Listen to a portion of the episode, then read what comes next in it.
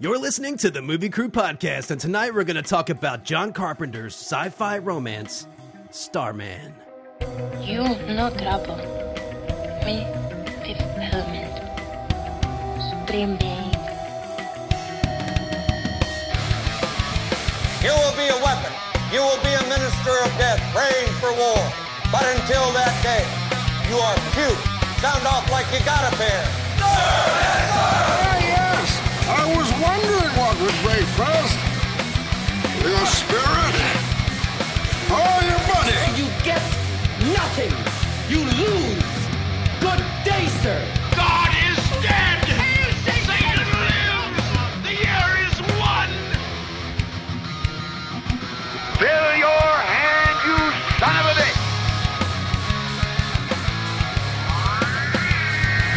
The city is headed for a disaster of biblical proportion. What do you mean, biblical? What he means is Old Testament, yes. Mr. Mayor. Real wrath of God type stuff. Fire and brimstone coming down from the skies. Rivers and seas boiling. 40 years in darkness, earthquakes, volcanoes, The dead rising from the grave. Human sacrifice, dogs and cats living together. Mass hysteria.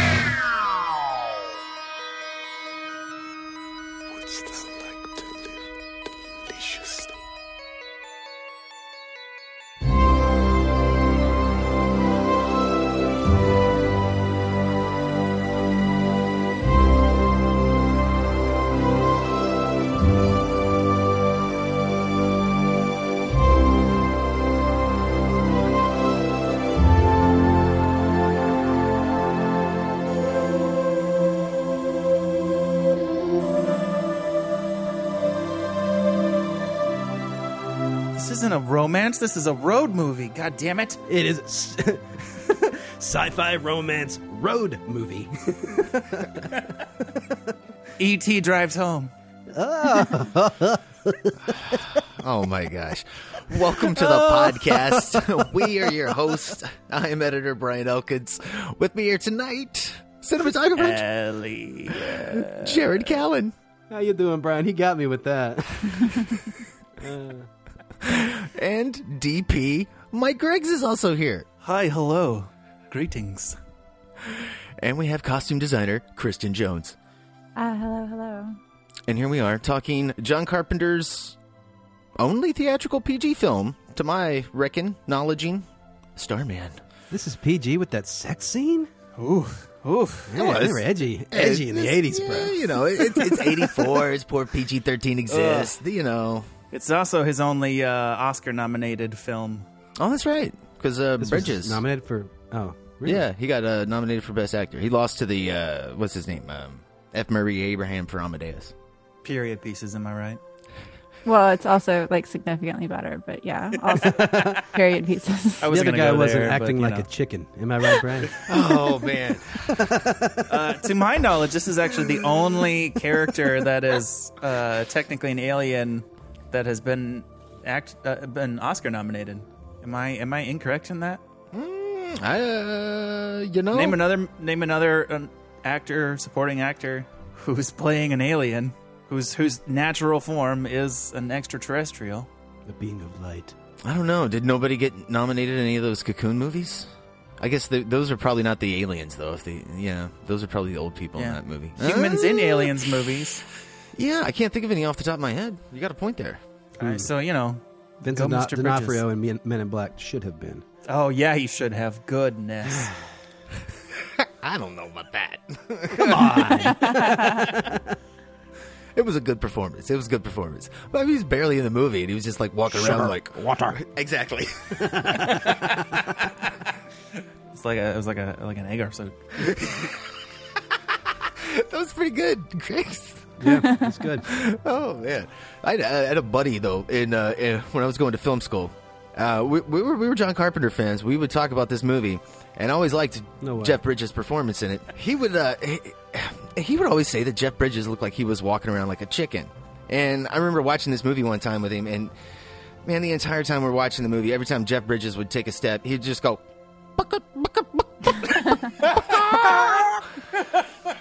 And now every time I watch this movie, I, that's all I hear. And he, he just he kind of fucked Starman. up Oh, for me. don't do that to me. No, Come he did that to me before I watched this fucking movie. So the whole time I'm watching this fucking movie, I'm seeing Jeff Bridges going. Oh. I mean, the stuff I was reading on What it said is he very Gus? specifically studied bird movement because he thought that the character was like instinctual and you know not fully human in that sense of of just moving and what. Yeah, I, I give you baby. so it felt very birdy. the fact that that's what they were going for, and that he noticed it, and to, to point out that oh my god, it just. I don't know. Maybe, maybe, maybe, maybe there's some truth there. I don't know. I, you know, I, I actually like Jeff Bridges. it's in this good. He's yeah, he's kind of like he's trying to figure things out. You know, he he gets better as he goes. You know, he, he's he, even at the beginning, he kind of like turns his body like a Terminator. It's like the, the the head turns and then the body turns after it, and then he moves. You know, he's more stilted and he gets more loose. Especially after he after they after they fuck, he gets all excited and he has The that train like, you know, scene. Yeah, he's like, "Whoa, man." I've never felt so relaxed. Ah, he's all My smiles and body is feeling lots of things. Yes, I remember every feeling. By the way, I'll remember that forever. Everything this body. Uh, and feels. so will his son, apparently, because his son is going to have all of his whoa. memories. I didn't think about that, So Griggs. somehow or another, his son is going to remember. It's, see the little boy, Daddy really liked having sex with you, Mom. Mm. Uh, the connections we make. It's actually like a clone of him. It's not even. like... it comes out looking like that that little baby with the glowing head at the beginning. Oh my god, that baby was so freaking creepy. Way to go, Stan Winston Studios. Way to go. yeah, all, all, all the forms were a little creepy.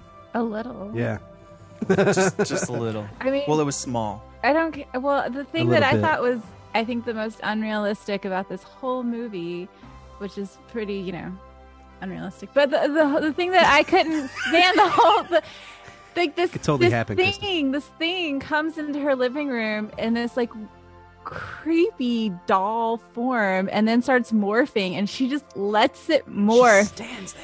And then he turns into a man, and she's like, "Wait, maybe I should protect myself." And I'm like, "Girl, you are like dead. Like I don't know. like you let it evolve. I don't know what's wrong with you." I, I- you're you're totally right. That that totally took me as by surprise. You know, I think this is some of the best Karen Allen acting I have ever seen in this film. But that scene when she's just standing there, like just like uh, maybe she's supposed to be in shock, but it's just like it's so strange how like you know if I saw something like like transforming in front of me, I don't know if I'd be just standing there taking it in. I would have already known where that gun is and popped it a few times. Or at least drop kick the motherfucker out the window or something. the baby. Yeah. like, look, if you have Yeah. if you have a creepy doll that's coming to life. I mean, decapitate it and throw it out the window. I don't know We've what been other over this. options you have, but standing there is not one of them. Grab the machete, attack. Find the wood chipper, plug it in. I don't feel like she stood there that long and, and looked at it. She I, like once it started growing legs, she was like, "Oh damn, this is bad," and then did, she went looking for the gun right away, and then she was fuxing with her purse looking for the damn gun. Right, and that was a long time. By the This time she gets why- the gun out, like he's already in full form, and he's got that Terminator pose where he stands up. You know, we are talking about like a 30 second long scene. And it, it could be argued that some of the reaction shots were technically happening at the same time that she was realizing what was going on. I mean, it's movie time, right? Like, just because something is happening off screen doesn't mean it's not going on concurrently with something else that we've seen on screen. But still, yeah, no, I, eh, she's just like, oh, this is interesting. What's going on here? Also, when it takes final form as her dead husband, she's like, "Oh, Hey, Scott." Hi. You look like Scott. Oh, my dead husband. Would you like some tea? Oh, hey. no, I don't know. it- I kind of like that because, like, you know, she was drinking right before, you know, so it's Yeah. like, am I still like, what the fuck is this? And you know, even when after she faints, she like wakes up and she's like, Wakes up in a "Okay." box. She's like, man, I need to need to lay off the shit. That's look, look. Unless she's all, unless her drink was laced with something, I, I don't think that you can drink enough to hallucinate your dead husband coming back to life via a creepy doll form. Like I just, I just, She was going Yeah. through one of those weird stages of grief where you start hallucinating. You know, that's just one of them. It's the sixth That- stage of grief. That that progression was cool though. Uh, they uh, Brian, I think you were telling me that the three different um, makeup masters worked on individual sections of that.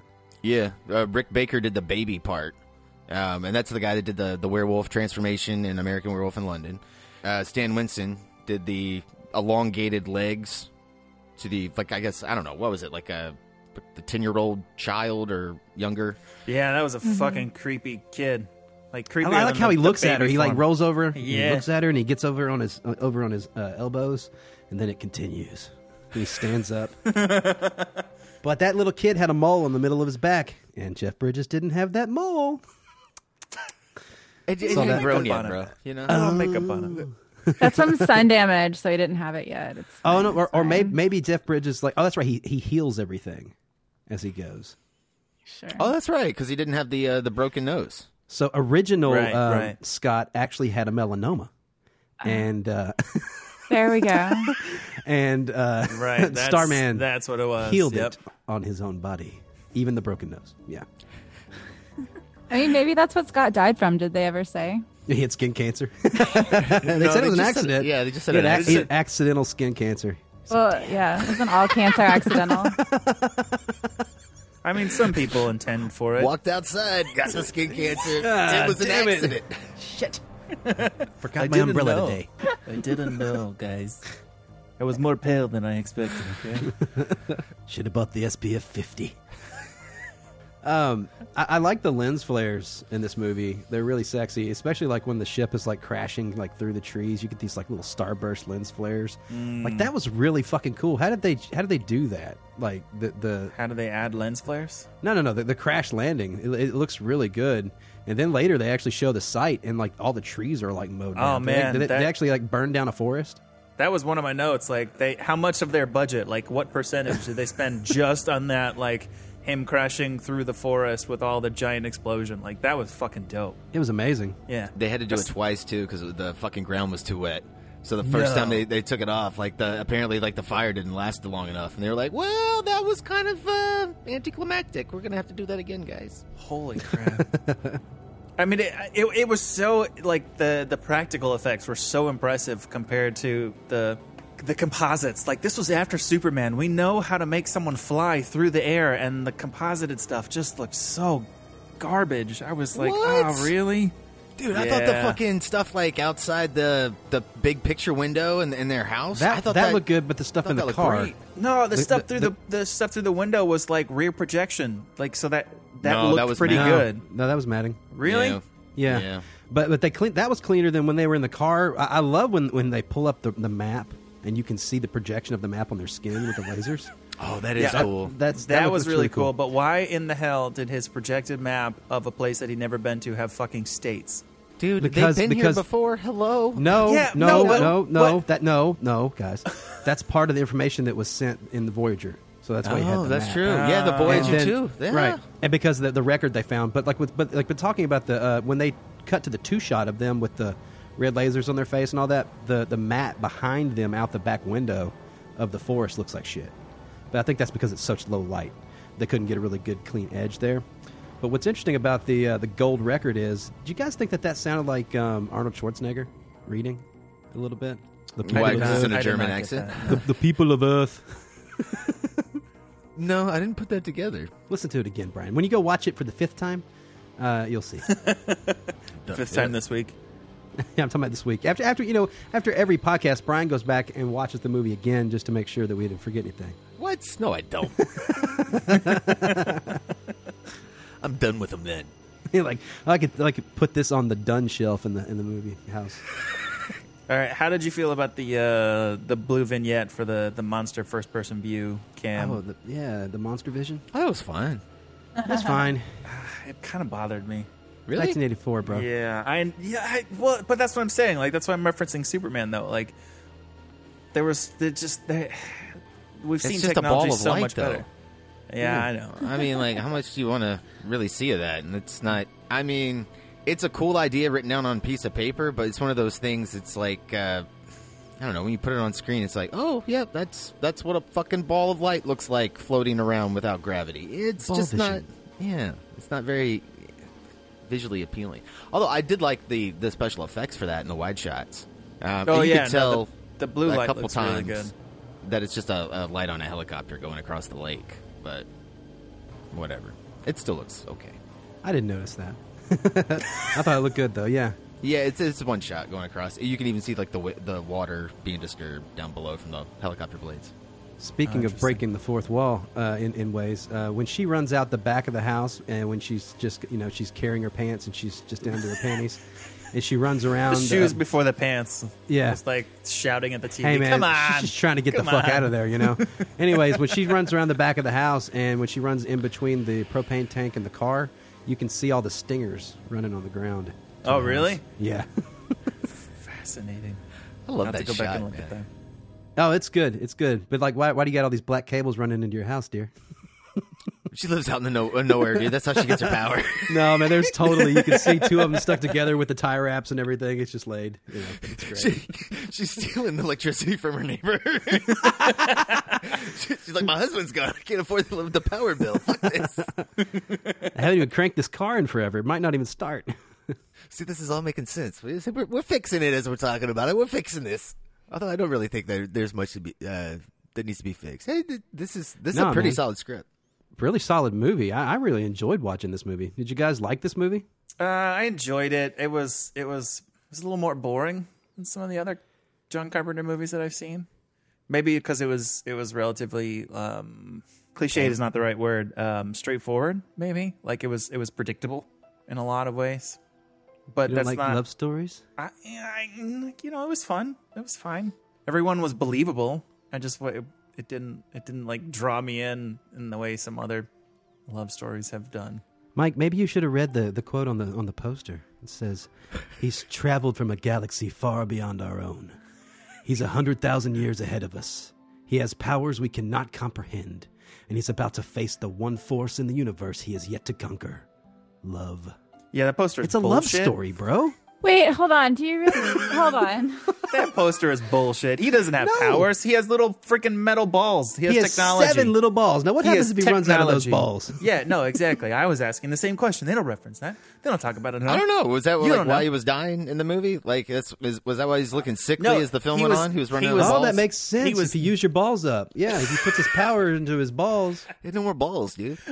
No, I don't No, think he- the balls had anything to do with it. You had a three day time limit. That's Yeah. irregardless of balls or regardless of balls. yeah, yeah. There you go. Oh, it's never regardless of balls. Thank you very much. No, he definitely he he went from he went from a ball of light to a full grown clone in the course of 45 seconds. Of course he only has 3 days for his body to last. Of course. It totally makes sense. No, no, wait. I don't think. Uh, no, no, no, wait. I don't think that's how fast he ages. I think that that was solely because he even said it. He was doing that so that she would fall in love with him and she would help him. I mean, it, it- this is why I question the love story because he specifically said he was doing it to like manipulate her feelings. So she's not a little bit jumpy, bro. Come on, Li- li- jumpy, little, Little bit, bit. little bit, little bit. Yeah. little bit jumpy. I'm just gonna keep doing that the whole podcast. Well, I mean, like if he showed up as a big like orb and was like, float me to, put me in a jar and take me to uh to you know, where the hell? Oh, Arizona maybe. I would be way more receptive to a floating orb than my dead husband come back to life.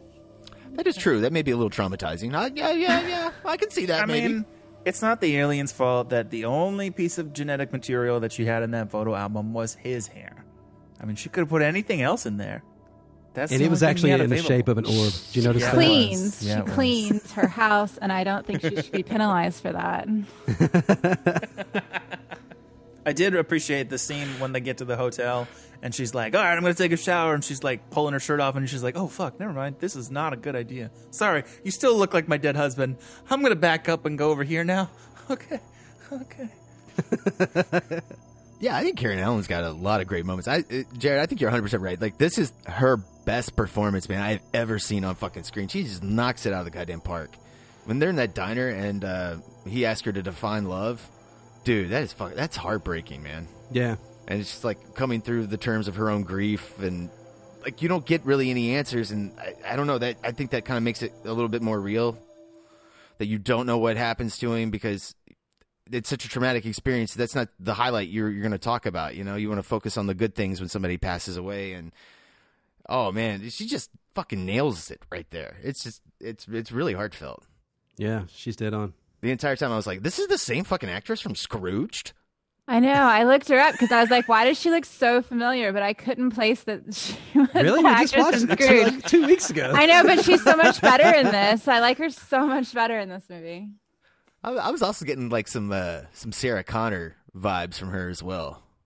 Oh Yeah. yeah, yeah. Mm, like in the first one, for sure. Yeah. Yeah, yeah, where she's like the the I don't know.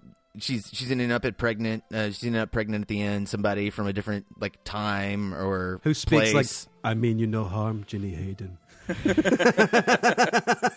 Come with me if you want to drive to Arizona. maybe Maybe. oh man. I, actually, I brought this up to my dad today, and I was like, "You ever seen the movie Starman?" He's like, "Oh yeah, yeah, yeah. Red light stop, green light go, yellow light go very fast." and I was like, "That's what you remember from this movie?" that's the most I've been watching line. you very specifically. Yeah, man. I mean, like even in the audio commentary, Jeff Bridges is like, "That's that's the line everybody comes and quotes to me." Because I think it's in the trailer. Oh, is that what? Oh, okay. Yeah, I think this, I think you know, but Re- yeah. I did enjoy that line a lot, but I feel like the more memorable line is "I gave you a baby." Did you want it? Because I can, I can stop it. Well, I mean, at least he gives her an out. He's not like, "Well, guess what? Yeah. You're Hey, I can also do space abortions too. Uh, yeah.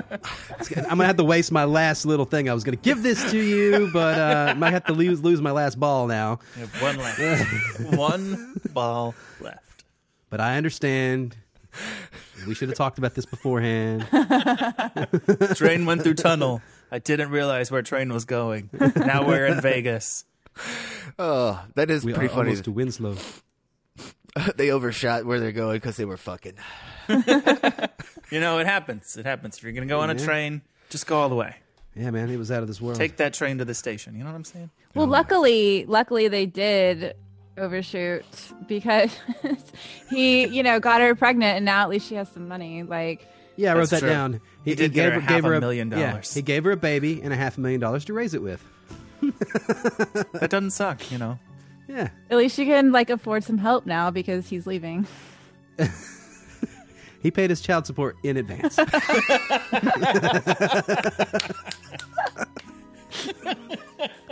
I lo- I also thought it was really funny when she was asking about his like home life, and he was like, "Oh man, like there's no peace, and everyone's great, and we take care of the weak, and but it's not pretty like this. Like this is pretty. Like I was like, really, you have like all of these wonderful things, but the scenery in the desert is where it's." you ever you ever been in the, been in a starship?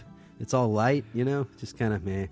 yeah, it's overrated, honestly. Yeah, it's- it's- I don't know. That that scene to me was one of the actually the more moving parts of the whole thing because he was, you know, talking about how idyllic his society is, but he he was referencing how much that they were missing. He's like, "You you guys here, you're you're actually living.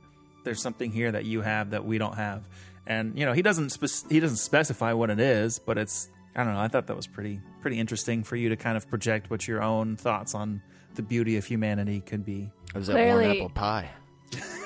Fuck yeah, man! Man. Dutch apple, Yeah. Dutch apple pie with whipped cream. I don't know. Clearly, I, I I'm projecting my own suspicions on him because when he was like outlining how idyllic it is, and I guess we're supposed to feel inspired for what the human race could be. I was just like, come on, like nothing is wrong with your like, and, and you're like, man, this is the perfect place, and everyone's perfect, and I love my life. I'm gonna go to Earth.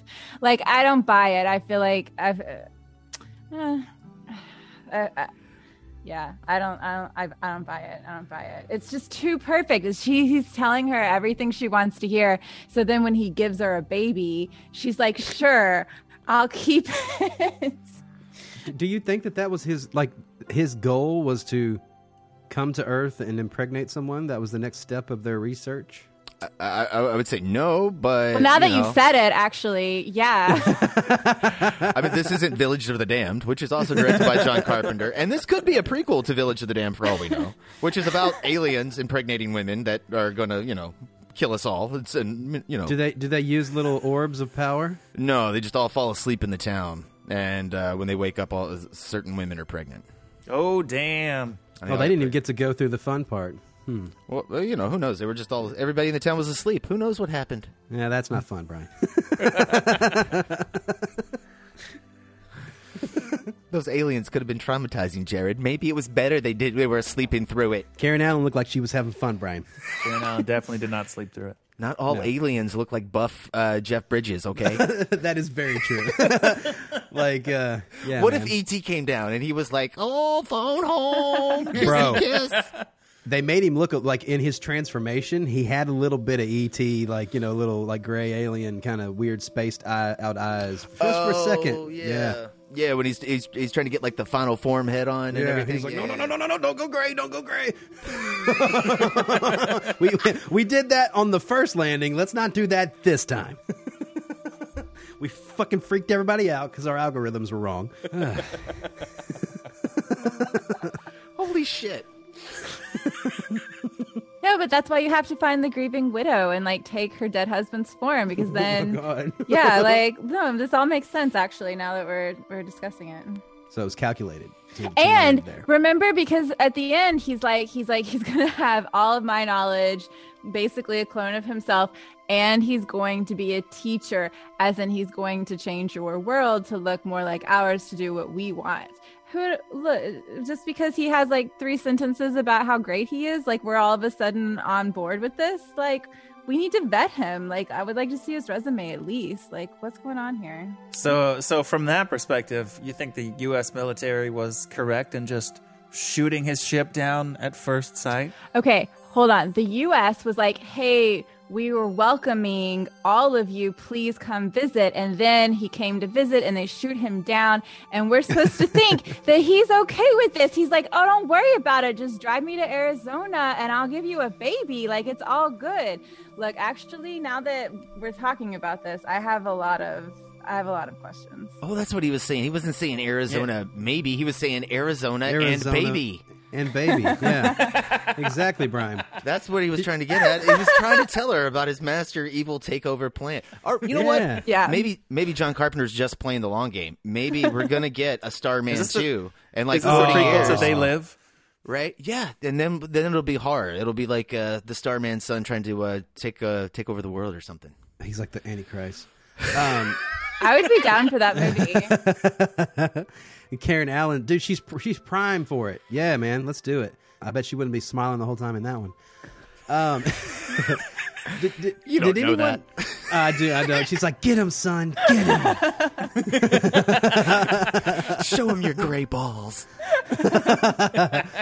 Um, the the crazy like Trump like military guy. Do you think it was kind of weird that he's like standing in front of a spaceship with um the the the guy who works for the people who try to find aliens? The, s- What's the his- guy from SETI? Yeah, the he's, guy from he's, SETI. He's been a, like a, a, a small character in Shermin. so many movies. Shermin is his name. Yeah. He was on Untouchables. Charles uh, Martin Smith. Yeah, we just talked about him. He's fantastic. Mark, Mark Shermin. Yeah, Shermin's trying to ex- ex- explain everything, and this guy is just like, "Are you, are you sure?" And but he, just turn around, bro. There's a fucking spaceship behind you. We have the fucking gold record that we sent out.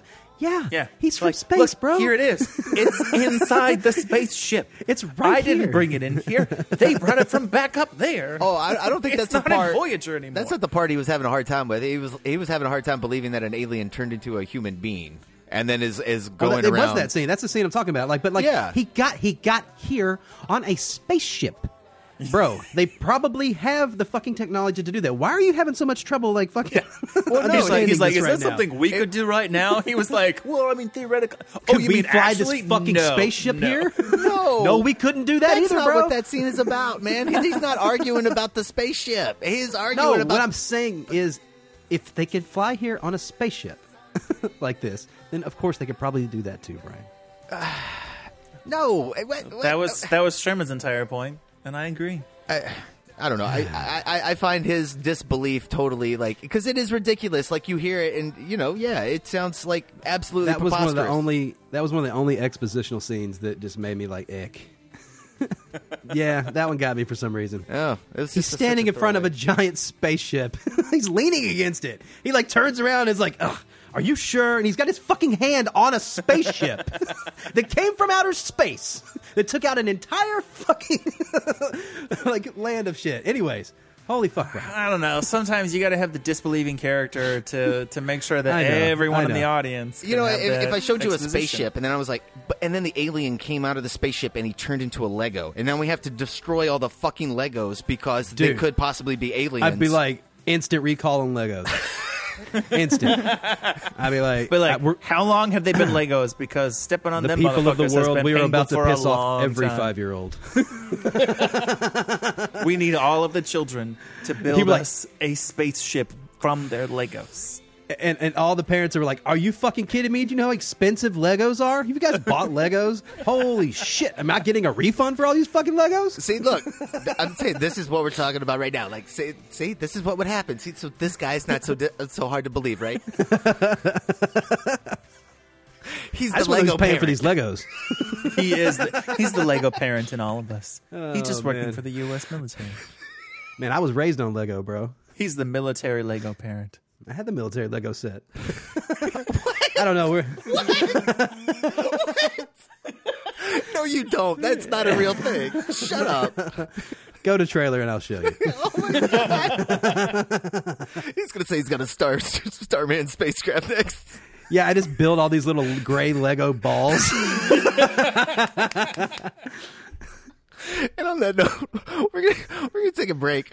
We're gonna play the trailer for John Carpenter's Starman. We'll be back. In 1977, Voyager 2 was launched into space to the outermost regions of the universe.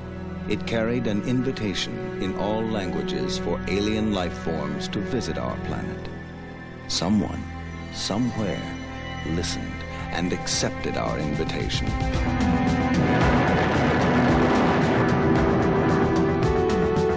Get ready. Someone is coming. Someone like no one she has ever known before. Can you clone a living organism from the hair of a dead man? We're hypothesizing a technology that's probably 100,000 years ahead of us. He has powers we cannot imagine, and the face and touch of the man she loved. I send greetings. What's the matter with you? How much English do you understand? I understand readings in 54 planet Earth languages. Do you seriously expect me to tell the President that an alien has landed, assumed the identity of a dead house painter, and is presently out tooling around the countryside in a hopped up 1977 Mustang? You're not from around here, are you? Think of what it would mean to talk to a being from a civilization like that. Think of what we could learn. You don't understand. There isn't much time, please. He doesn't want to hurt anybody. Can't you just leave him alone? What the hell ever happened to good manners? We invited him here. So far to come, so much to do, so little time to fall in love. Look up. Company's coming. John Carpenter's Starman. And we're back. That was the trailer for John Carpenter's Starman. Makes me very sleepy. I kind of thought that trailer was cool. I like the little uh, the, the animation with the star and everything. Yeah, it was very 80s. nice throwback. No, it's cool. It had this like you know like very chill music. Really crappy by today's standards, but you know, Uh, is it is it was it good back then too? Because I kind of hated the music in this. You shut your fucking mouth, Griggs. I thought the music was kind of cool in this. It kind of makes me think of um, Moon River, Moon River. Uh, he was singing New York, New York. So if you're gonna sing it, get the words right. Oh, is that right? I'm spreading the news. Oh, and that scene. I'm talking about the score because it's I like dun dun dun dun. I dun, hated dun. it. It was You so don't like bad. that? The It's whole, because they brought it back. the whole time. It was so bad. I was like, John Carpenter has done almost all the scores for almost all his movies, and usually I'm like, eh, okay, kind of whatever ish about it. This one was like, just Did he do this one too? No, he did not. He did not do this. Oh. Notable. Ooh, there's a little uh, misstep, uh, I think. I, I- yeah, I didn't like it at all. But it still had that like '80s like synthwave vibe, you know, like Yeah, all the composers that like he works with, like uh, it, they still are replicating his sound that y- he, you know, is known for. Um, like his, he didn't do the thing, but that still sounds like a John Carpenter score when you hear that. Hmm. You know, it's still like, and that was done by Morricone. So you know, I mean, he's not known for synth stuff, but he was doing it in that movie.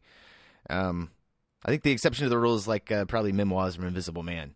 That doesn't feel very synthy. Well, this composer's uh, also did Officer and a Gentleman and One Flew Over the Cuckoo's Nest and Moulin Rouge. So he does know how to make good music. Didn't he do One Flew Over a Cuckoo's Nest as well? Yeah, yeah, he did. Yeah, because uh, Michael Douglas produced this, and uh, uh, that's where Michael Maybe he Douglas comes won with his Doug- uh, first Oscar. Oh, well, there you go. Was for producing that. So yeah, I think he was bringing him along. I had no idea that Michael Douglas produced so much shit. It's so crazy. Oh, I thought we talked about this on the uh, Ghost and the Darkness podcast because didn't he? Uh, he produced. Yeah, we that did movie. talk about it a little bit. Do you remember how many podcasts that was? That was like that was like 20, 20 years ago.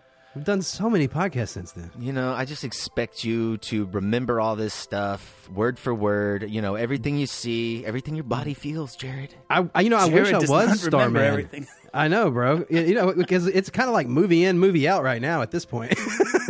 Am I right? It's like, all right, what are we what are we watching this week? Yes, That's why he watches it four times. yeah, because that's like, God, I got to be able to retain some of this. You're a cinematic whore.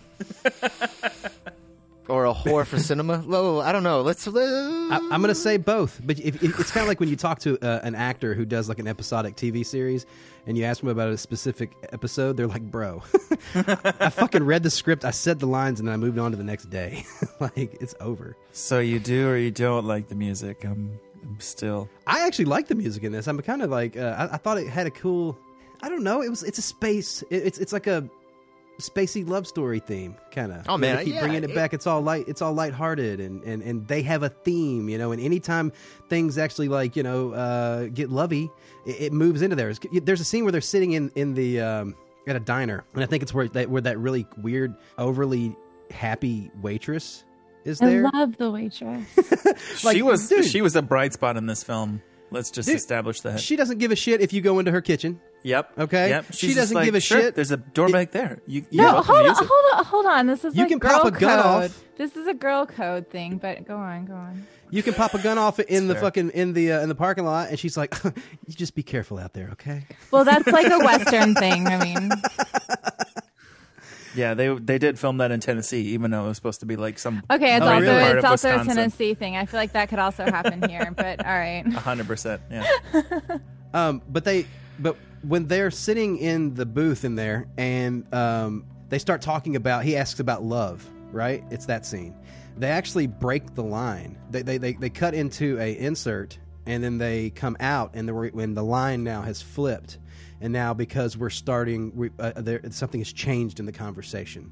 and something's changed in their possible relationship or whatever. So we flip the line right here, and so the camera starts going the other way, and then that theme comes in, and they start talking about love. It's like setting up this thing. It makes it's kind of a subconscious feeling that things are going to flip later in the movie. And it also works well too because the first time they're showing the deer, all right, Yeah. at the master at one shot, and then the other time they're getting the waitress coming up and talking to him. Ah, there you go. Yeah. So- oh, dude, yeah. Oh no, it, it works. It works with the edit there. Yeah. I didn't Yeah, think of that. it works yeah, look at multiple that. ways. Fucking John Carpenter, motherfucker, throwing the fucking film gauntlet down. I support this. No, the editing in those there for a scenes were Oof. it was really really fantastic for sure.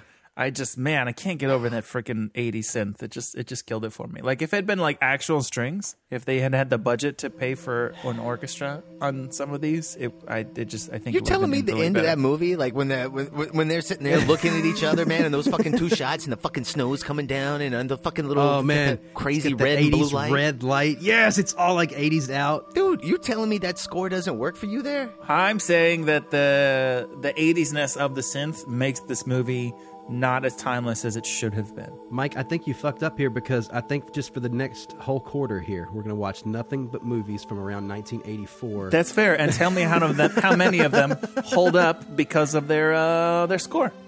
There are, there are plenty of movies from the 80s that have a really good score that still totally works. Yeah. I, and another great one would be Terminator, which is also a synth score. You're going to tell me that shit? what are you talking about, bro? Like, come on. What? This is ridiculous. Ah, Uh, it was funny. amazing. Come on. That- I think I emotional. oh, okay. All right, all right. You want to talk about the Terminator score? The first one had a really, really good concept of the score, and the second one took it from from weird synth, took the synth, and then made it orchestral. And the second one is the score that I remember when I think of the Terminator score because it's that. not it's not entirely just '80s random weird synth. But just think about how the dun dun dun dun dun in Yeah. Terminator is so memorable. Is the same thing as in Starman is dun dun dun dun. dun. but I don't. I don't think of the original Terminator's. Dun, dun, dun, dun, dun. I think of the second one that makes it more drums and strings. They took the original. They took the the weird eighty synth and they made it orchestral and timeless. At the And I'm just saying it. that, that dun, had dun, this dun. been a little bit less like 80 synth and had they taken some of those themes and used different instrumentation besides the shitty 80 synth, which just sounds terrible, it was really good composition. It was just really poorly produced. I think the 80s synth actually works in this because normally I really, really, really hate it. And uh, that's the first thing I'll criticize about any 80s movie is the soundtrack. But I actually think it works in this because um, this is like a really like creepy movie that I kind of feel off about. And so I feel like the the soundtrack actually supports that and like it's supposed to be a love story and if you had the the orchestra background um yeah like that would definitely support the feelings of love but it's actually not really a love story it's like an alien who's like you know impersonating her dead husband and like it's kind of creepy and so the fact that you have the the 80s synth music kind of coming in to be like super creepy like i kind of i'm digging it i think it works in this i think so yeah every Mm. time the music comes in I think it's supposed to be nice, but it's not. And I think that works for the movie. See, I would submit that that exact perspective is kind of proving my point. I don't think this movie was intended to be creepy. Okay, I to be fair, suppo- most men don't think their movies are creepy, and they are. there you go.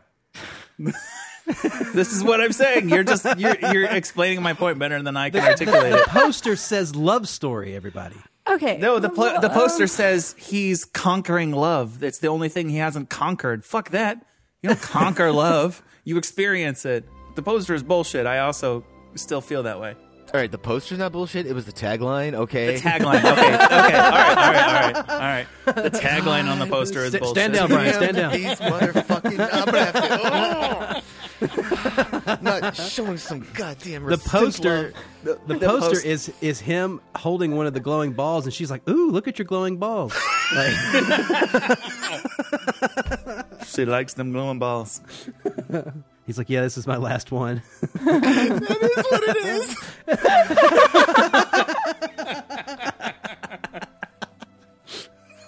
The star man that fell to earth. Oh, bro, that's killing me. oh, I have the sense of humor of like a fucking ten year old. I know that's why I love you. Ooh, ball jokes. They still get me. I do think we, uh, before we go any further and, and start shitting on the synth score somewhere, um, budget was uh, was twenty four million. really? Yeah, it was, this was a uh, a bigger Carpenter budget. Um, That's good, man. it was Carpenter's. Uh, this is his second biggest box office hit after uh, Halloween, of course, uh, and it only made twenty eight point seven million Damn. Wow. Really? domestic. Yeah, that's that's surprising because I remember seeing this on on on HBO uh, a lot.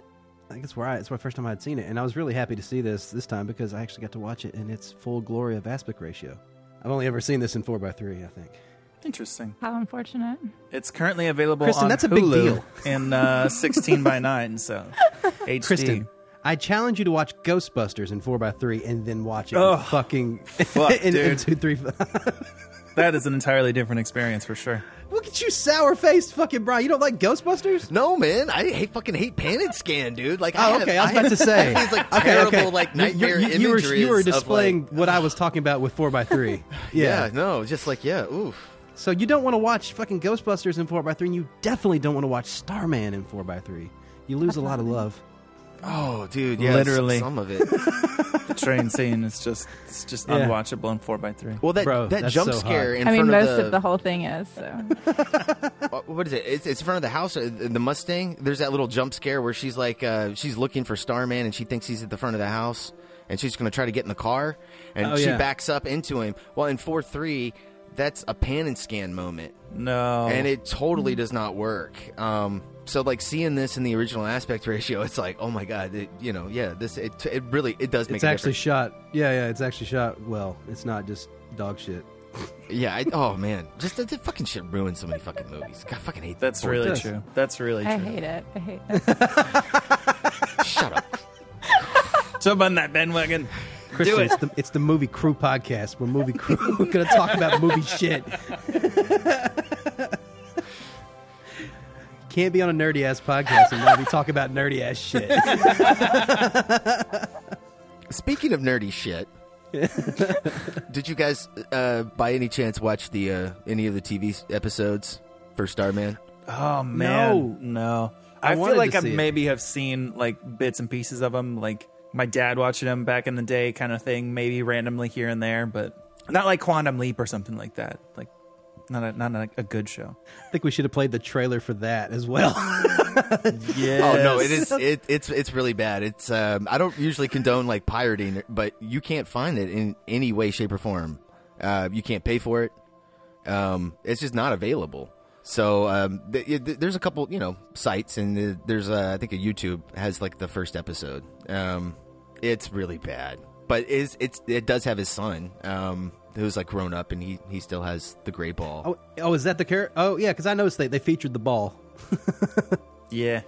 It's uh, you can't have a story without the balls. It's So this that that's a that's not a retelling. That's a continuation of. No, yeah, it's a continuation. Like they they Interesting. they have this new character that's like a photographer um, that gets in like a, a hel- helicopter accident, like in the second scene, and he's like he's murdered, and then Starman's like, "Oh, I'm just gonna take this guy's body," and uh, they, yeah, I guess that's how they get a different actor, so they don't I have mean, to I- pay Jeff Bridges. I feel like that's Oh, okay. keeping in line with what we know about this person, this entity that takes human form is it just enjoys dead people. So I mean, you know, it works. It enjoys dead people. I mean, if you see dead people, why not? I'm just bl- my mind's blown that they're like have an expanded universe like Star Wars is doing. You know, they're doing, taking a movie and then making well, TV shows out of it. Let's like- be like more realistic. the This is like a Star Wars holiday special version of expanded universe. There, Let's, Yeah, I wouldn't I wouldn't recommend it unless you're an absolute uh, completionist. The I think Starman's it's like favorite 20, 20 some odd episodes. It, it's- it would be a it would be a It was a full watch. season. Yeah. it just didn't didn't continue. Yeah, I'll, I'll, I'll leave my viewing at the pilot. I feel good about that. Okay, so I am not a huge John Carpenter fan, but it seems from the few pieces I've seen of his, he's kind of into the horror genre. And it's this is I was expecting this to be a horror movie, and I did not watch the trailer or read anything about it before I watched it. And so You were expecting him to like kill her at whole any moment. time. the whole time Wait, when does he I melt was her like- brain? That's why she doesn't like it. waiting. but I do think okay, but I do think even though this like is some people would consider this a love story. This okay.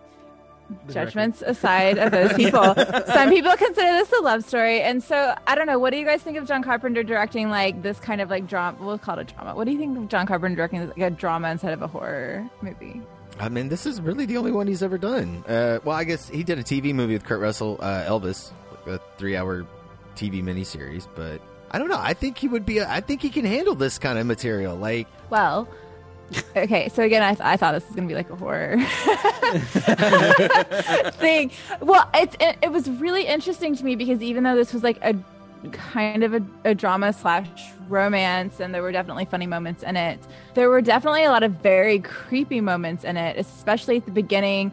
The way that like like his with his direction, the way he would like zoom in on the gun and like like whenever she's like shooting and like I don't know, there were a lot of like very kind of horror elements to it that kind of kept that that actually is what kept me more interested in this movie than anything else was kind of waiting to see what happened. And it ended up being like a kind kind of a sweet romance story and i was like oh that's kind of nice. Like i mean i wasn't mad at it but at the same time what really was well, i wasn't i wasn't mad at it uh, but really what kept me invested was like actually his direction because his direction of it was so different than a stereotypical drama or a stereotypical romance. And it kept making me think something way more interesting was going to happen. I don't know. I was i, I wasn't sure if you guys like picked up on that or like if you had seen it or if you kind of knew what was going on. And but like i had no idea that this was a drama romance. I thought this was going to be like a horror film. So yeah i, I just kept I, yeah i was kind of just like waiting for it. But I, I do think there were elements of not elements of yeah i don't know if elements of horror is the right word but yeah i could definitely tell that it was john carpenter directed or, or like had horror Dude, no influence. You know what i mean Yeah, especially like there, there's like great suspense, like like when he goes into the bathroom and she's written the note on the wall, yeah and then like she, you know, that's great when he comes in there and then like he- she's thinking that he's going to see it, and is he about to flip out and like you know slam her against the wall or something? You know, they just play it really well. There's actually nice suspense there. I mean, they kind of do that throughout the whole thing. Like even when he asks her what kidnapping is, and she like accelerates really quickly and then slams on the brakes, and that's like a really nice emotional moment that she ends up having. But for a second, you're like, "Oh my god, what's going to happen?"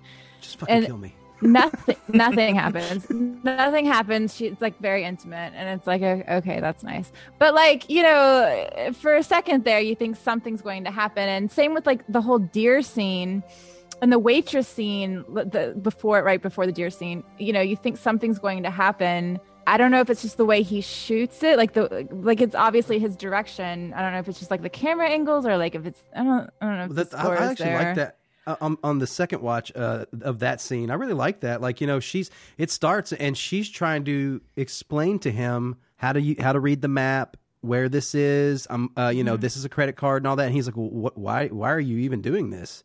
Well, in case something happens to me, she's setting it up like, Yeah. look, you're you need to be self sufficient. Self sufficient. I just need to get out of here. And then she's going, you know, and she changes her mind. And when when he like saves the the deer. You know, you know. I mean, uh, that that moment where he pulls the gun on her and she's like freaking out in the car, like you m- mentioned a minute ago. Like when he's like, "I mean you no harm, Jenny Hayden." You know that that that's a cool little moment. But he, what he doesn't realize is there's still one bullet in that in that chamber. Even you you could take the clip out, but there's still it's still loaded. He's still, you know, he, he, he could have still pulled the trigger. He's the star man, dude. He has complete control over that body. We've already established this perfect body. Now, come on. I don't know. I think this is a really interesting um, concept to explore, just in, in terms of movie watching in general, not just with, with this film or even John Carpenter as a director. Is is the way that, that we as an audience bring our presuppositions into a movie, and that that can be based on whatever genre it is or other movies that we've watched from this director or this actor. I, I personally make a lot of decisions of movies that I'm going to watch based on oh this person wrote it or this person is directing it or this person is acting in it, and I I choose to full media blackout. I don't want to watch a trailer. I don't want to read an article about it. I want to go in as cold as I can possibly be and experience it as as it is crafted to be from start to finish without any presuppositions as possible. And in this day and age, it's almost impossible with the way trailers give away everything from the fucking Hulk being in, you know, a, a Thor movie to whatever, right? Like, but it's this is also kind of one of the intriguing things about John Carpenter as a director and this month as a whole is is this guy is doing a few different genres um, without necessarily doing different genres. And this movie, if you think he's a horror director and you think this is a horror movie, I think that's a really interesting place to view what is billed as a road movie, uh, a romance movie from a horror perspective. I certainly felt many moments in this where there was suspense of like, man, this dude's about to flip out. She's about to get the shit beat out of her. Like Yeah. something is about to go severely wrong. Like you're kind of waiting for the jump scare, right? because that's I mean that's the thing about a horror movie is you're like all right I'm I'm sort of on the edge of my seat waiting waiting to be scared and if you're never actually scared then it's it's a really interesting way to watch a movie. The first time I watched um, School of Rock, which is a hilarious, heartwarming movie, the entire time I was per, I was approaching it from like a this is fucking creepy. Like this dude, like something is about to go very wrong. Some parent is about to like observe this guy with these kids, and like they, I mean, they had a little scene at the end, right, where he's like, "Your kids touched me, and I, I hope I touched your kids," and like they make a joke about it, and it works really, really well. But the first time I watched it, I felt that like that that cringiness the whole time, and I, I couldn't even like enjoy it as much as it was intended to. So it's a really interesting um, thing to explore in watching these films. Brian, how did you feel the first time you watched this? I can't remember the what I felt the first time I, I, I watched this. Man, That's It- insane. you remember watching every film the first time you're the fucking star man of movies. What? I had seen it when I, I was younger, um, before I, I knew who John Carpenter was, and Whoa. I don't know. I was I was nine years old when I got into John Carpenter again, you know, and I was I was all into his horror stuff. And this movie was always kind of like his response to fucking ET. You know, it's because he got he got fucked on the thing. You know, he got a lot of money from Universal to do the thing, and it was going to be a big summer fucking movie. And he got a, he, he just he had he had everything, and like it was all lined up, and the movie looked great, and it had all these special effects, and it was 1982, and it was just going to come out and rule the world.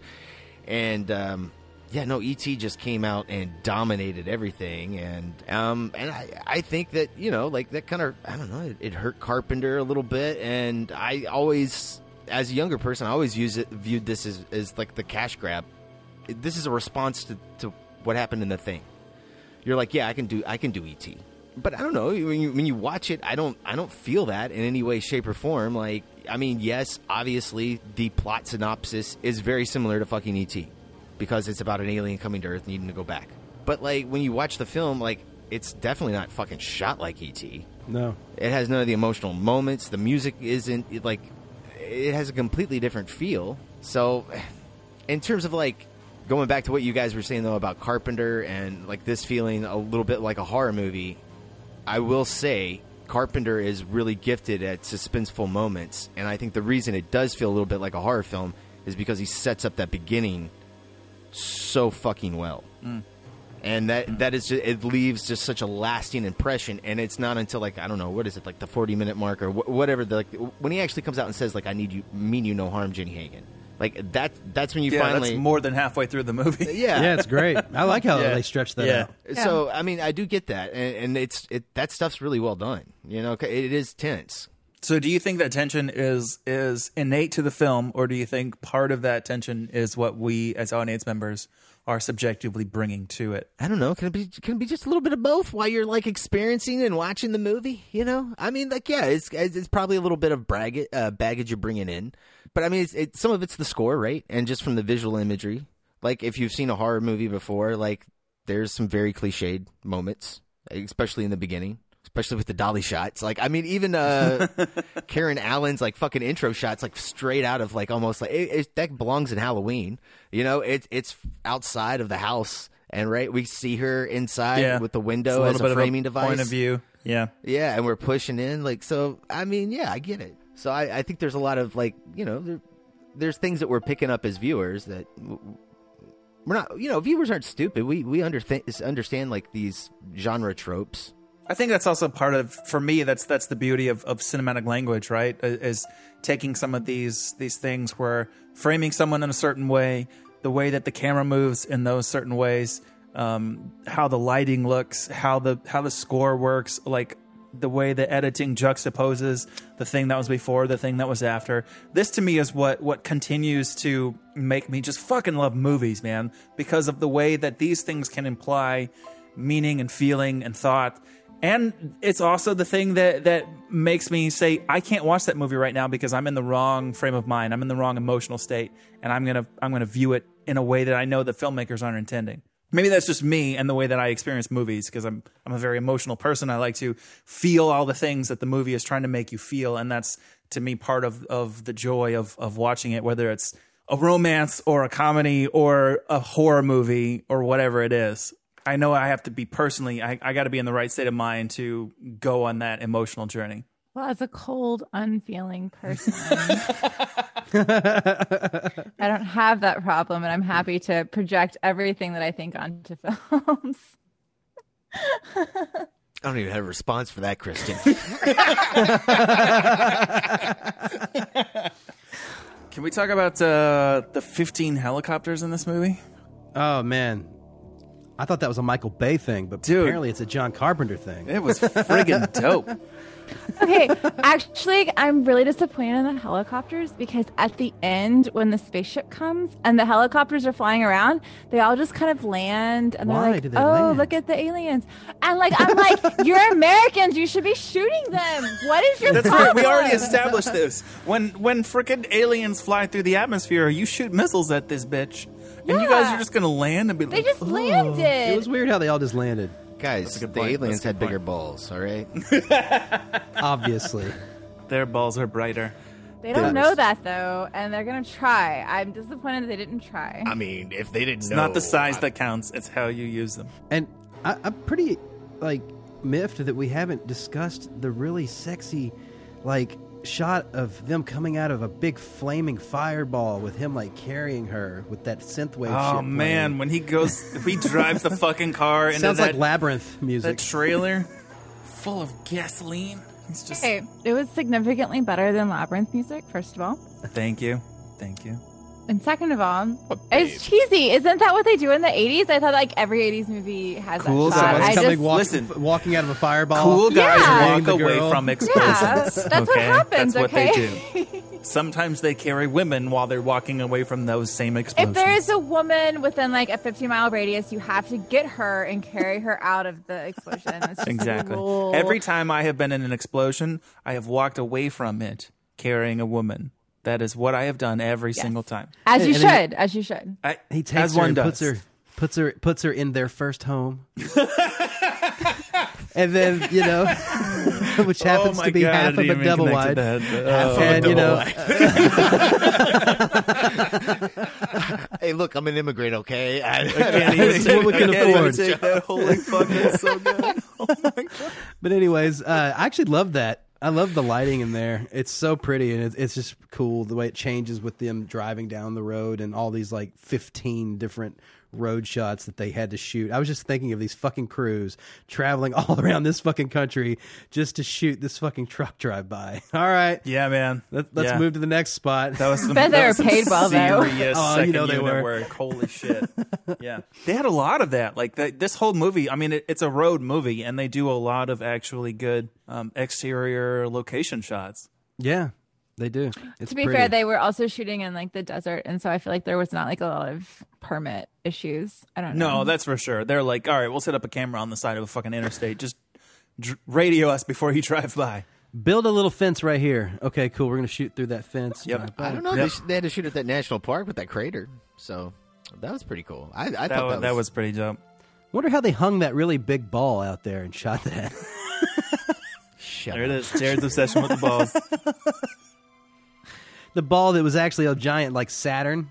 Where are all the little, Yes. little balls around the edges there? Are those uh, are those like the little Those are the silver balls that they all handle. Oh, oh, that's where the silver balls are grown. That's where they're grown. okay. They're Wait. like babies of the big ball. Speaking of balls and aliens, Ball so bearings. Wait, hold up. Wait, what? What's happening right now? wait a minute. I have a question about Okay. the Balls balls, and and, the replenishment. So this this this Jeff Bridges is like the lone alien who's come to Earth with his like balls, right? So Seven at balls. Some point, at some point though, It's Like- never not going to be funny. at Aliens some- have seven balls. At least at the end, and you guys can tell me if I'm missing, like, I don't know, another point in the film. The rest of his, like, I don't know, brothers come down in their little spaceship with all of their balls and everything. And I just, I'm wondering, and, and you have, like, her new baby, and it's one ball. And I'm just wondering, like where do they come from and do we get more and why is he the one alien that comes do we are we gonna get more aliens i Well, it's have well, there have been other aliens. He, yeah, he. So there's two lines that that kind of explain. They're sort of throwaway lines, but like she asks him, "Wait, so you guys have been here before?" And he's like, "Yes, we have been here, long time or whatever." Shermin did too. Um, and then also in his his emergency transmission while he's talking to the balls, yes hanging upside down but composited, so he's looking normal side up. it was a terrible, comp- terrible com- uh, composite, but the shot was interesting. No, he's he says something about my my observation craft has been destroyed, Right. and I need to be rescued or whatever he says. Oh yeah. So he specifically, I mean, observation craft implies that he's there to, He's on a science mission. yeah. He's not there to impregnate the local species. Okay. Maybe got that it. was a science mission, you know? Yeah. I mean, I don't it think depends on that's how an obs- that's not really an to observe. observation thing. He's more like That's Kirk. like He's just gonna fuck if he gets the chance. You know, Yeah, it's for science. It's the Right. secondary directive. You have the prime directive, don't fuck with anybody. The secondary directive is definitely fuck with somebody. It's it's about experience. Especially if to they're seek green. out new life and new civilizations. If you, if you remember all of the feelings that you have, and you have lots of alien balls for all of the feelings. But like also like could like an alien like it doesn't seem like they have problems getting down to Earth. Could they just like drop more balls down onto Earth? oh, Brian. we're- And Brian Brian, has away. walked away. he he needs a moment away from the balls. But like also I have a lot of question about the balls. Like can he get like replenishments? The Well, I mean, little uh, baby see- only has one ball. like the poor One. Well, he- thing. Who is he Well, going to you know- heal? Is he going to heal no, himself with it? no, is it, no, is no, it a no, no. ball? you can also blow br- things hate- up with it though. Right. What if he has anger issues? Like I have so questions. no, the ball, the single ball, is just like in Superman. He takes that little ball and he's going to go and he's going to throw it out into the ocean and it's going to make a giant ball where other balls will be made, or something. You know, because like you know when when A when fortress of ballitude? when Clark goes out, yeah, that's right, a fortress of ballitude. when, when Clark goes out and he throws the uh, you know the the green piece of uh, crystal out, it creates a, the fortress of solitude, which other crystals are made from. So that's how it works in the Starman world. Got it, probably got it, as got well. it. Okay, so I haven't seen this movie, but I will reference You haven't seen it. Superman? No, why would I watch that? What? Wait, You would like Richard Donner Superman? wait. Wait, I thought I thought you guys uh, were on uh, fir- first names basis. We we called him Dick here on the show. Oh, that's right. I'm sorry. You would like Dick's movie. It's excellent. Is it because of the balls or because of other? No, no, no, no, no, no, no, no. They, they, in Superman, they have phallic crystals. Okay, so they don't have balls; they have phallic crystals, right? This movie's or about they the balls. both? That one's about the Oh. shaft. a, a shard. I don't know. And it's green, which is weird because kryptonite is green. I, I don't know. I feel like there's. God damn it. Oh, we're getting way off track here. We were talking about helicopters. See, if the helicopters had just shot at the spaceship, like none of this. This would have this would have been totally fine. It Yeah, would have made yeah. sense. It would have been the correct story arc from the U.S. Helicopters shooting, like that don't shooting have down guns. the first one. Someone would to have to shooting down lean the out second and one. shoot. Okay, but they were totally shooting at. uh I don't actually remember any of their names. Scott. Oh, you're right. No, you're right. They did- whatever yeah. her name is. while they were walking down into the crater. And he's Yeah. got Yeah. that. They he's were like, shooting. I'm gonna, I'm gonna like walk down a crater, and Why no did one's they gonna see stop? me in my giant checkered red like plaid vest thing. He was wearing flannel. it's a good flannel shirt. I Is like that blending one. in. Okay. Right, right, exactly. Okay, but actually, I don't know if you guys noticed this at the roadblock or when the whole highway where everyone stopped and they're like, "Oh, what's going on?" and everyone gets out of their cars and like walks down the street. Very he gets out- unrealistic. he That gets was very strange. he gets out of his car in his like red and black flannel checked shirt, and there's somebody standing like two cars in front of him with their red and black checked. really? Yeah, yeah. Like I I don't know. was like, we have extra of these. Like probably his his stand-in, and they were just like, "We It just need another body. Like, probably just go their- stand over there." They're probably their backup shirt, and somebody showed up wearing like the wrong shirt to Oh set. and they were God, like, that's "Here you go." And th- th- think about that truck that picks them up. They possibly just went through that roadblock, and then you have these people running and hiding and trying to get in the back of your thing uh, to drive away. Wouldn't you think that that's the people that they're looking for? Well, no, they were they were all d- distracted by the, the gas explosion, dude. You yeah. know? If Yeah. if someone They just blows all up an went entire down gas there. tank and then goes Wait. peeling out, clearly they are the ones that are in the wrong. you just leave the checkpoint and go go check the explosion. Hold on.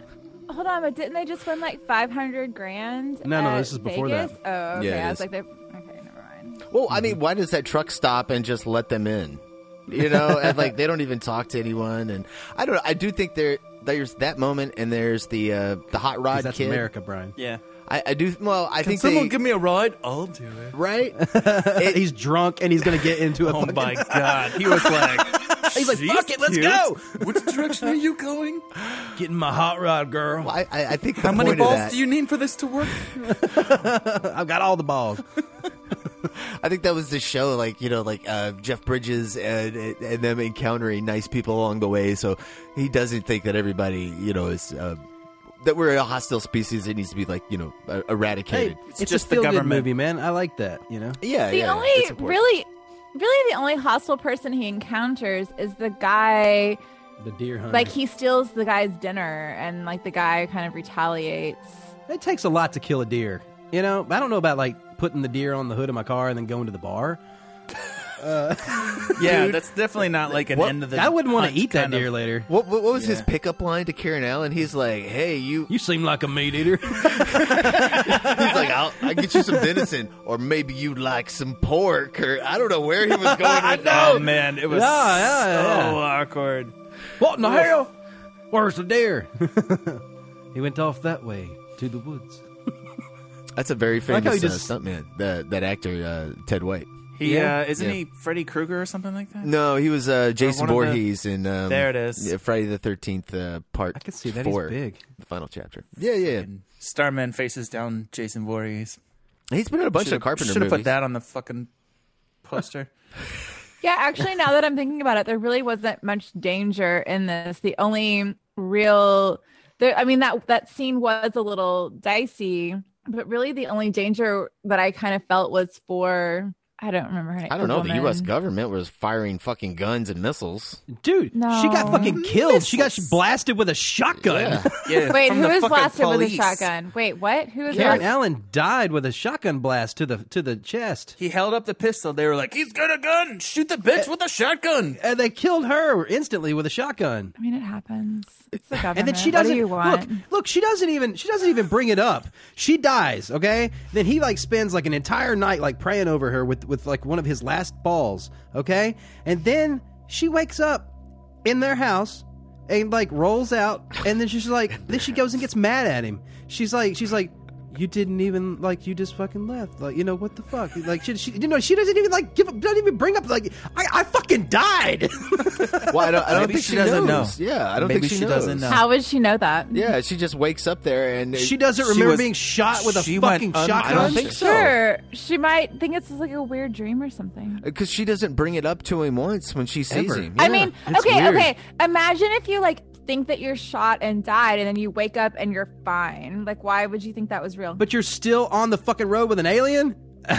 This no, exactly. This is the same woman that that went from from a, a drunken fever dream, thinking that her dead ex her dead husband is now alive, and she's been you know dealing with that the entire time.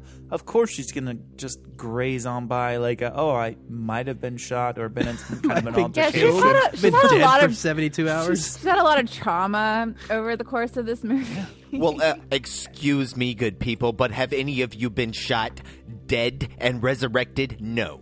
So you don't know how it would be. Uh, I have also never tried to strip naked in front of my dead ex-husband, so that is also not a thing that happens. She's got a lot of it. She's got a lot of things going on in her life. It's not a. It's not a. It's not a. this is like one of these uh, story uh, conceits of like, uh, how the fuck did Bruce Wayne get back? Uh, you know, in The Dark Knight Rises, how do you get back to Gotham? Who cares? Who fucking cares? He cares? took a cab, Brian. Yeah, I don't he took care. a cab. Get out From of my the face. well. He His took a mom cab. dropped her balls, and then he was back. Okay. Yeah, yeah. She came back to life. The end. Who cares? I mean, come on. What? Do you, He did. Starman cried over her, bro. Yeah. It was harder to bring her back than it was the deer. It took That's too was, was it harder? I don't know. I mean, It took him I longer. don't think so. Did it? That's uh, Yeah, it, no, no. There was a long period. There was a long period that because it, it shows him like working on it, like like he, he's he's whatever. Yeah, And there then was it a whole come- then- and then- montage.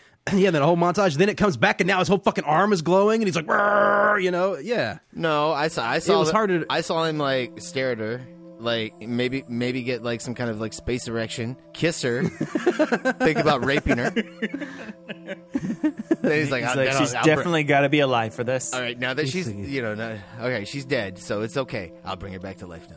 Oh wait, or did he kiss her after that? He kissed her after that, didn't he? He brought her back to life, and, And then, then he he kissed her. because Yeah, you're he right. is a Okay, yeah. he brought her back to life with his kiss, bro. It's like Snow White. It was it was true love's kiss. Yeah, because she was He's only the mostly dead. Okay. He's the prince that's here to fix her womb and fix her life. He's going to give her half a million dollars and a baby and save fucking humanity, bro. Well, we don't know about the last part. hold on. but- Yeah, yeah. Or, or the child's the the, first Antichrist and is going to take over. Right, yeah. and like set, set the he's going to set the world up for them to actually come. He, he, he's he, you know he's like th- no that, that's the whole thing. She's like, well, what do I do with the ball? The child will know what to do with it. That's how they grow the entire fucking like planet. It starts to change the fucking atmosphere so they can actually breathe here. Terraforming from yeah, one ball. Yeah, yeah. That's all it takes. Well, you did, bro. You could do a lot with one ball. You don't need both of them. You don't. You don't. You don't. You know how many babies you can make with one ball? You don't even need like the whole of the the one. You know, I mean, like you just need a couple. You know, just just some working order. You know. So you're right, Kristen. This is a horror film. Okay, but those helicopters.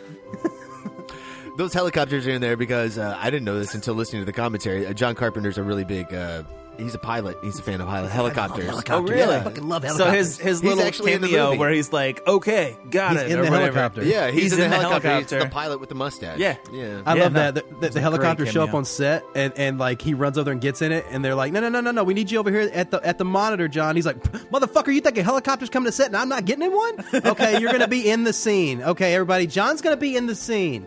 Uh, Man, look, uh, we were saying this is most successful movie. On this commentary, he was talking about how he owned two uh, two fucking helicopters. Shut up! Seriously, I was That's like, fun. "What the fuck, bro? I didn't know he had helicopter money. Yeah, right. he, no, he had two helicopters. I mean, That's he like has two Schwarzenegger helicopter with money. tank money. He did say he bought them That's- used though, and I was like, man, that's so fucking John Carpenter, bro. Oh yeah, I got a helicopter. I mean, it's used, but I have a helicopter. Whatever. It's It fine. used to be a SWAT helicopter. I'm just kidding. It was for the Weather Channel. We just painted SWAT on the outside.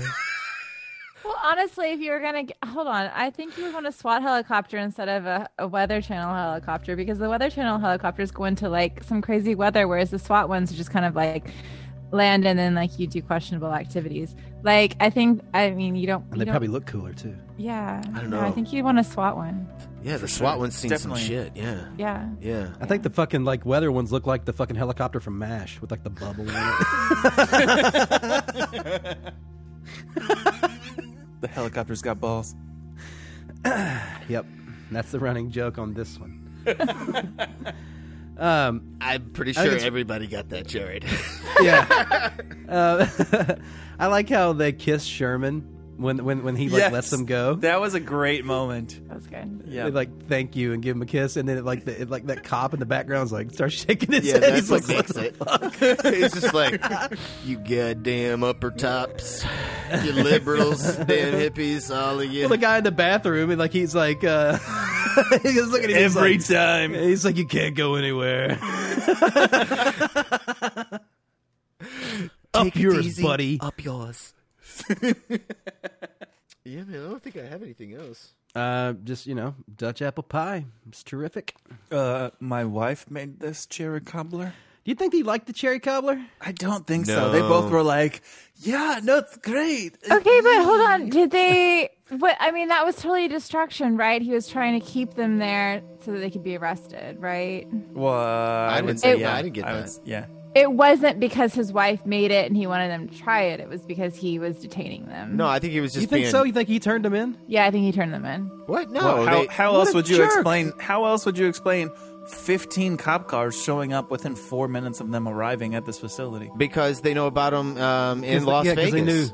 They knew. Yeah, like They knew he was going to No, the. no, no, uh, the cops were totally tailing them, and the guy knew that probably because he had a ham radio or whatever communication they used in 1984. I don't know. And he was like, "Oh, these are them. I'm gonna keep them here. Let me tell you the story about my wife. You have to eat my pie, kind of thing." Oh, it I- was really creepy. It was a creepy scene. No, I thought It they, was. I It thought was they were definitely just setting up a, a like it's this is a terrible Last Supper joke. Like this is my last Earth meal, and like oh, this isn't apple pie. This is cherry cobbler. Fuck cherry cobbler. I, I thought that's like yeah. Wait, what's wrong with Yeah. cherry cobbler? No, it was creepy for the other alien not didn't like reasons. it. Okay. Well, If it had been peach cobbler, Peach cobbler is it. better. Come on, Also, we can they- all agree how on would this, he right? even know? How would he even know? Like he should just like love all fruits because they're earthly fruits or something. I don't really know. No, that would be all sugar. tangy. He's got It'd be tangy, and I don't know if he would be ready for tangy yet. All fruits. No, are but I mean, like you, not equal. you mix the. F- Think about all the different apple varieties there are. I mean, dear lord, we're not even getting into bananas and coconuts, honey. Nobody? Nobody? Nobody? Everyone's just gonna leave it? All right, okay. No, that's cool. I thought, I, no, I thought okay, no, that's cool. now all of a sudden everyone's too uh, above that. Bro, you're not talking about balls. Just talking about bananas and coconuts. Go fuck yourself. Those are just delicious. Like balls. Brian, I think we've gone too far. Can you ever take balls too far? I think as you get older, they start to stretch. All right, we ready for ratings? Yes, sir. All right, who's going first? Somebody's gonna have Okay. to go. I can't speak, man. I'll I'll go. I guess I don't really know what I want to say about this movie. Uh, what can I say about this film that we have? And I, I say film because it's a film. Uh, what, what can I say about this film that we haven't really already said? Uh, I I remember watching this movie a lot as a kid, and I remember liking it uh, for some reason. Uh, it, it, it was it did stick in my head, and I definitely remembered the crater scene and, and all that, and him like the, you know obviously the glowing balls. But anyways, uh? Up- upon watching this, man, I actually really enjoy, enjoyed this movie. The first time I watched it, I, I watched it straight through and was just like completely captivated by it. I, I, it- it's shot really well. The acting's really great. I was completely taken in by Karen Allen. I think she's completely gorgeous and she's like so like honest and like I don't know. It, it, it's it's it's a good it's a it's a good movie for her and maybe her best film. It's really neat to see young um, a young the dude. You know, the whole time I was looking at him, and they do this like thing where they show him when he's uh, supposed to be Scott, and he looks like older. Maybe it's like they de-aged him or something. He, like when he's just like those that early scenes, he actually looks younger and he looks looks alien. And they like put this like weird. They, they always have a catchlight in his eyes, and his and he just he just looks creepy and, and and like otherworldly. And even his little chicken head thing. I don't know. He, he he's doing a really cool performance. I don't know if it's Oscar worthy. Uh, maybe they just had a really weak year that year. But um, Damn, bro. Holy shit. Fucking put the pin back in that grenade, son. Okay, I'm standing down, Brian. Click. All right, uh, but anyways, no, I, I really like this movie. I even like the score. I, I, I think it's really cool. Uh, I'll probably watch it again. Um, it- it's it's a fun movie.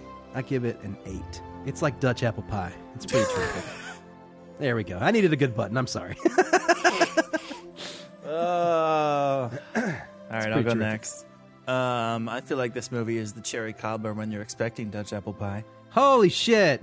Jeff Bridges needs to be acclaimed for his his acting in this. Like he he he makes this movie. I don't for a second not believe that he is some other entity inhabiting his body. Like the way his movements are are so robotic and not human-ish and bird-like and and his um Roger Ebert described his his speaking as if his tongue was always like a, a half second delayed from his brain. And I, I think it's a really good way to kind of understand it. Like it, it just it the way that his articulation of this character just really sells it for me. Like it it he you i don't ever not believe that he's not of this world um, which is quite a feat and probably oscar worthy. I really love karen allen. She she she hits an emotional state in this film and she never loses it. Like she's never out of character she's never like all, all the things that she does are are mostly believable. There are some writing instances where like okay well she should probably do something else but she as as a as an actor freaking nails it every single time. I think the directing in this is is really really well executed even if it's not well understood that this is seems to be have been approached as a horror movie and not as the uh, romance that the director thinks it is I really, really have been what enjoying John the- Carpenter. Wait, hold up. You can't just throw that in the middle of your Uh, uh, fucking Mr. El- Mr. review Elkins, there. Mr. Elkins, you'll have the floor in a minute. Excuse me, Mr. Elkins. Griggs has the floor. He just throws I- it in the middle of his review. It's like, no, no, this isn't a romance movie. What? Come on. Like fuck this movie. No, I think I think John Carpenter thought he was directing a romance movie, but did not change his unconscious, innate instinct to direct something that is more peep dramatically People fucking in a train. It's a romance suspense. movie, bro. They fucking in a train uh, while it's raining outside. Yeah, but the Bro, way they're he rolling approached- in the hay. They are rolling. They are in the rolling in the fucking They are hay. backlit by beautiful HMI light through the slats on the train. There is steam. it is Yes, a romance movie. You're right. You're right. The cinematographer definitely understood it as a romance movie. I don't think the director understood that the material was quite as romantic as his unconscious instinct Science brought him romance. to actually execute it. Aliens, Um, fucking bro. I really love all the movie. helicopters. Every single time there's a helicopter in shot, I fucking love that shot.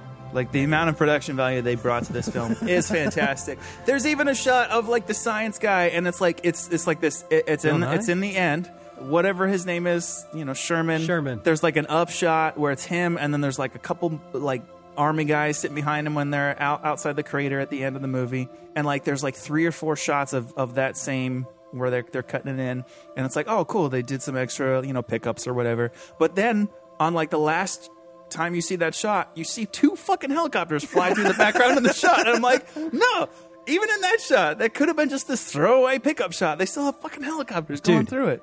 that attention to detail is so evident throughout the entire film. Early in the movie, like when in that scene where they have the fucking the the spaceship and the dude's like asking all the shit, but in the distance, you know, in the distance in that hangar, there's like windows, and they actually have people crossing back in there. Yeah. just adding, just like cutting the light. Man, there's, there's just so neat- much production value. Yeah, that's so much detail. detail. That's just Yeah. really, really well done. There's a lot about the production value of this film that I, I really, really love.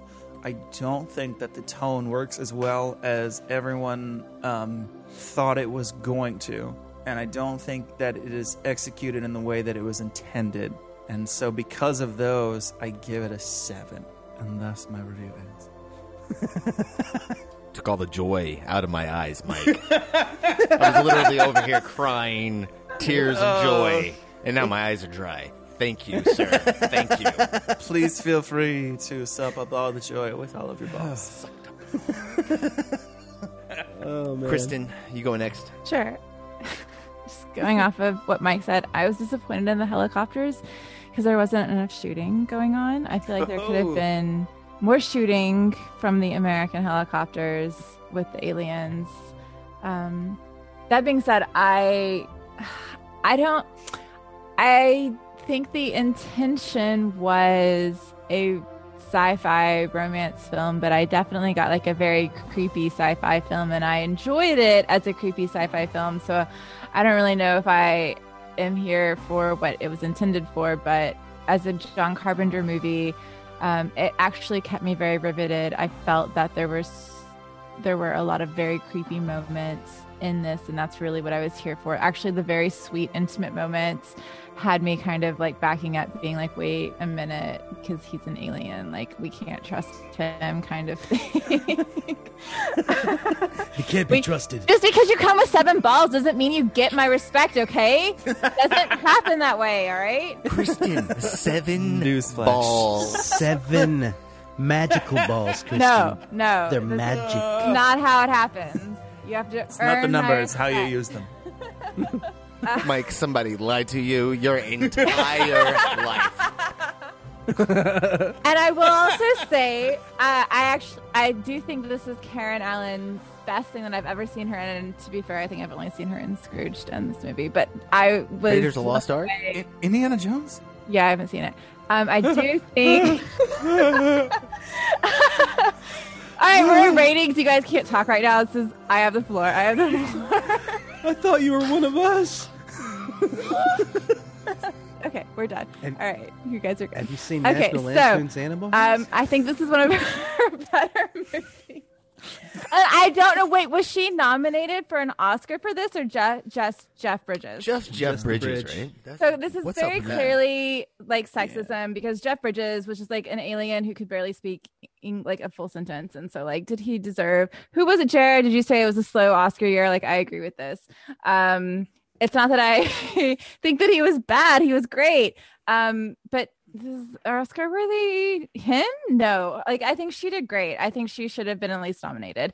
Uh, this is, I think she did outstanding, and, and especially playing the nuance of a, a grieving widow who's Yeah. seen her husband resurrected and is helping him um, get back to outer space. Um, that's like like that's believable. She made it believable, and she deserves some sort of credit for that. Um, and I think it's really great that Jeff Bridges got the nomination, considering that he could not like form a complete sentence. But like, I also think that she did a really great job there with like the emotional range. Um, yeah, and I also really like John Carpenter's directing in this. That I think I said this before. That is really what kept me into like kept me watching this was his direction because the way everything was shot and cut together it made it seem like way more of an interesting film than it was. Because as it was it was just like this guy who's like driving to arizona. And yeah i don't i don't know. It was it everything that they did made it seem way more interesting. And the whole time i was just watching it being like wait what's going to happen? What's going to happen? What's going to happen? And ultimately nothing really happened. Um, and the fact that i wasn't super disappointed that nothing happened is also a feat in and of itself except for the helicopters. They should have shot more people. I don't i don't know. Like read a history book that's what happens. So i don't know what was going on there. Um yeah i so ultimately i think i would give it a seven because I think the acting was great, the direction was great, uh, the production value was really great, but overall it was kind of boring. Nothing really happened. I don't really buy it as a love story. You had me on a lot of different levels that didn't really pay out. And it wasn't because it was such a good movie, I wasn't disappointed, which is why I give it a seven. But like ultimately I didn't I don't really feel like I got the payoff that seven balls, you know, should give me. It's a lot of payoff. I'm not greedy. I'm just saying there were seven balls, and I don't know that I got that much out of it. So you got se- seven balls out of ten. I got you. Yeah. You guys are are busting my gray balls, my gray space balls. Um, Oh, you glowing space balls. I see your Schwartz is a big. God damn it! You beat me by that much. damn it! I'm gonna give this ten balls out of ten. Um, look, uh, guys, here's my own, my only complaint, and uh, you know I'll, I'll bury it at the end of the episode um, because I I, re- I think this movie is really incredible and it, it's really special for me personally. Like seeing a genre director go outside of their their bounds successfully in 1984. Somebody that's been labeled a horror director really hadn't done that before. Um, and even when Wes Craven did it later, he never made a movie this fucking good. That Meryl Streep violin um, teaching kids music, I think it was called Music from the Heart, I think is the title, not nearly as fucking good as this. You know, like, it's just, oh, it's a different ball game. All right, but my my Literally. my main complaint production design on the uh, the government sets.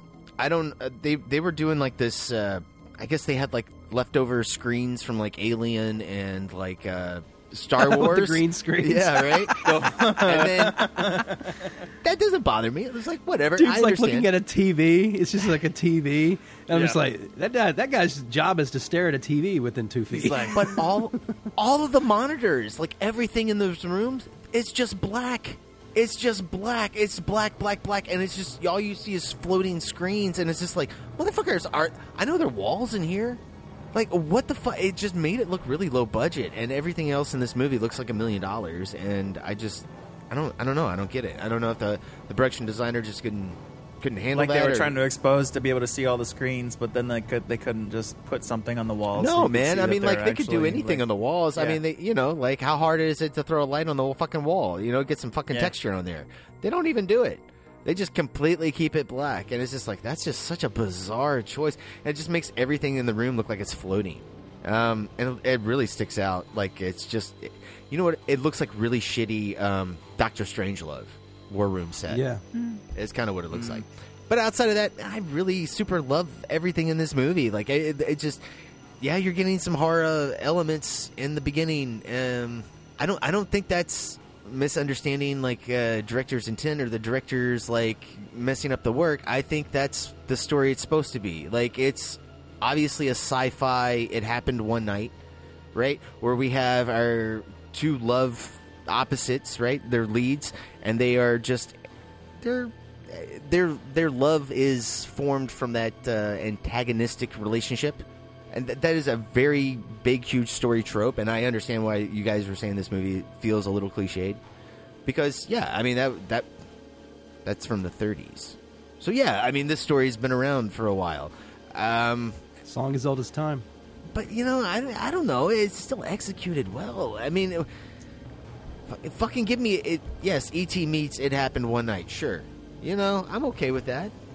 And I think Carpenter really handles this well. Um, so does, so does Karen Allen, and that is kind of a shame that the Oscars did not like. She should have been fucking nominated. I was going through and like l- looking up the other actresses that were the, well, the other performances that were nominated. Um, a couple of them I hadn't, I have not seen, but the ones I had, I was like, you know what? Ah, I just rewatched this, so I'd probably give it to this movie. You know, uh, Karen Allen is that fucking good. Yeah. I mean, she's the one with the major arc in, in the film. I, although, unlike a lot of other films we cover on this podcast, this is one where Jeff Bridges' character also has an arc, and we normally don't get that in the, these kind of films. Um, I mean, like even think about Love Actually, it, the loves usually love stories and um, romance movies. Like the character arc is very one sided because one person is Mm. usually already perfect, Yeah. or Yeah. that's the person we're ob- obtaining, and we don't really get to know them. And it's about it's about one character growing. I, I don't know that that's kind of special in this screenplay in, in this film. That it, that is a rarity. I don't know. It's a ten, man. It's solid. I love the music, Mike. I don't care what you say. I agree. you know, I was just reading that there's a 70 millimeter print of this. Uh, we should find somebody who's playing that somewhere.